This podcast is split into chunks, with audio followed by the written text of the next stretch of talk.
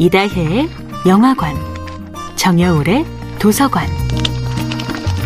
안녕하세요. 영화에 대해 잡학다식한 대화를 나눌 이다혜입니다.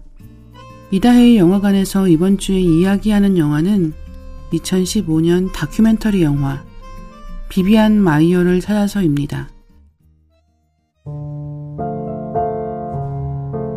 비비안 마이어의 작품 세계는 어떤 점 때문에 높게 평가받고 있을까요? 길에서 만난 사람들을 찍은 초상 사진과 자화상 사진들이 가장 잘 알려져 있습니다. 비비안 마이어는 순수한 것, 뒤틀린 것 모두에서 아름다움을 찾았고, 사람들 대부분이 신경 쓰지 않는 것들에 관심을 기울였습니다. 대칭, 패턴, 질감은 비비안 마이어의 작품을 이루는 기본 요소였다고 해요.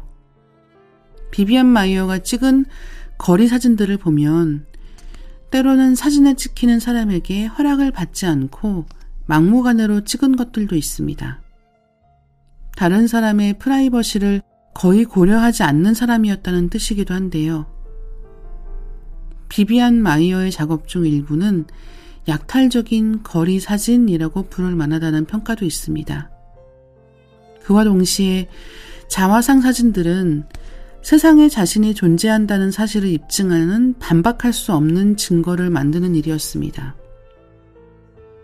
비비안에게 사진은 남에게 보여주기 위한 것이라기보다는 자신이 경험하는 감정을 드러내고 관계를 맺는데 어려움을 겪었던 작가가 세상에 대한 자신의 깊은 이해를 드러내고 그 세상에 참여하는 방법이었던 것으로 보입니다.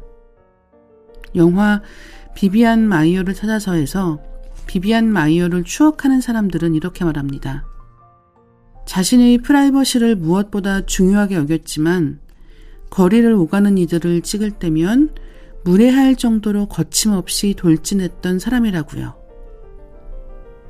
아마도 성장기에 경험한 일들이 비비안 마이어에게 저장 장애와 편집증의 그늘을 드리웠던 것 같지만 사진은 언제나 그가 세상과 이어지는 중요한 연결고리였을 거라는 사실이 영화를 보는 내내 마음에 와닿습니다.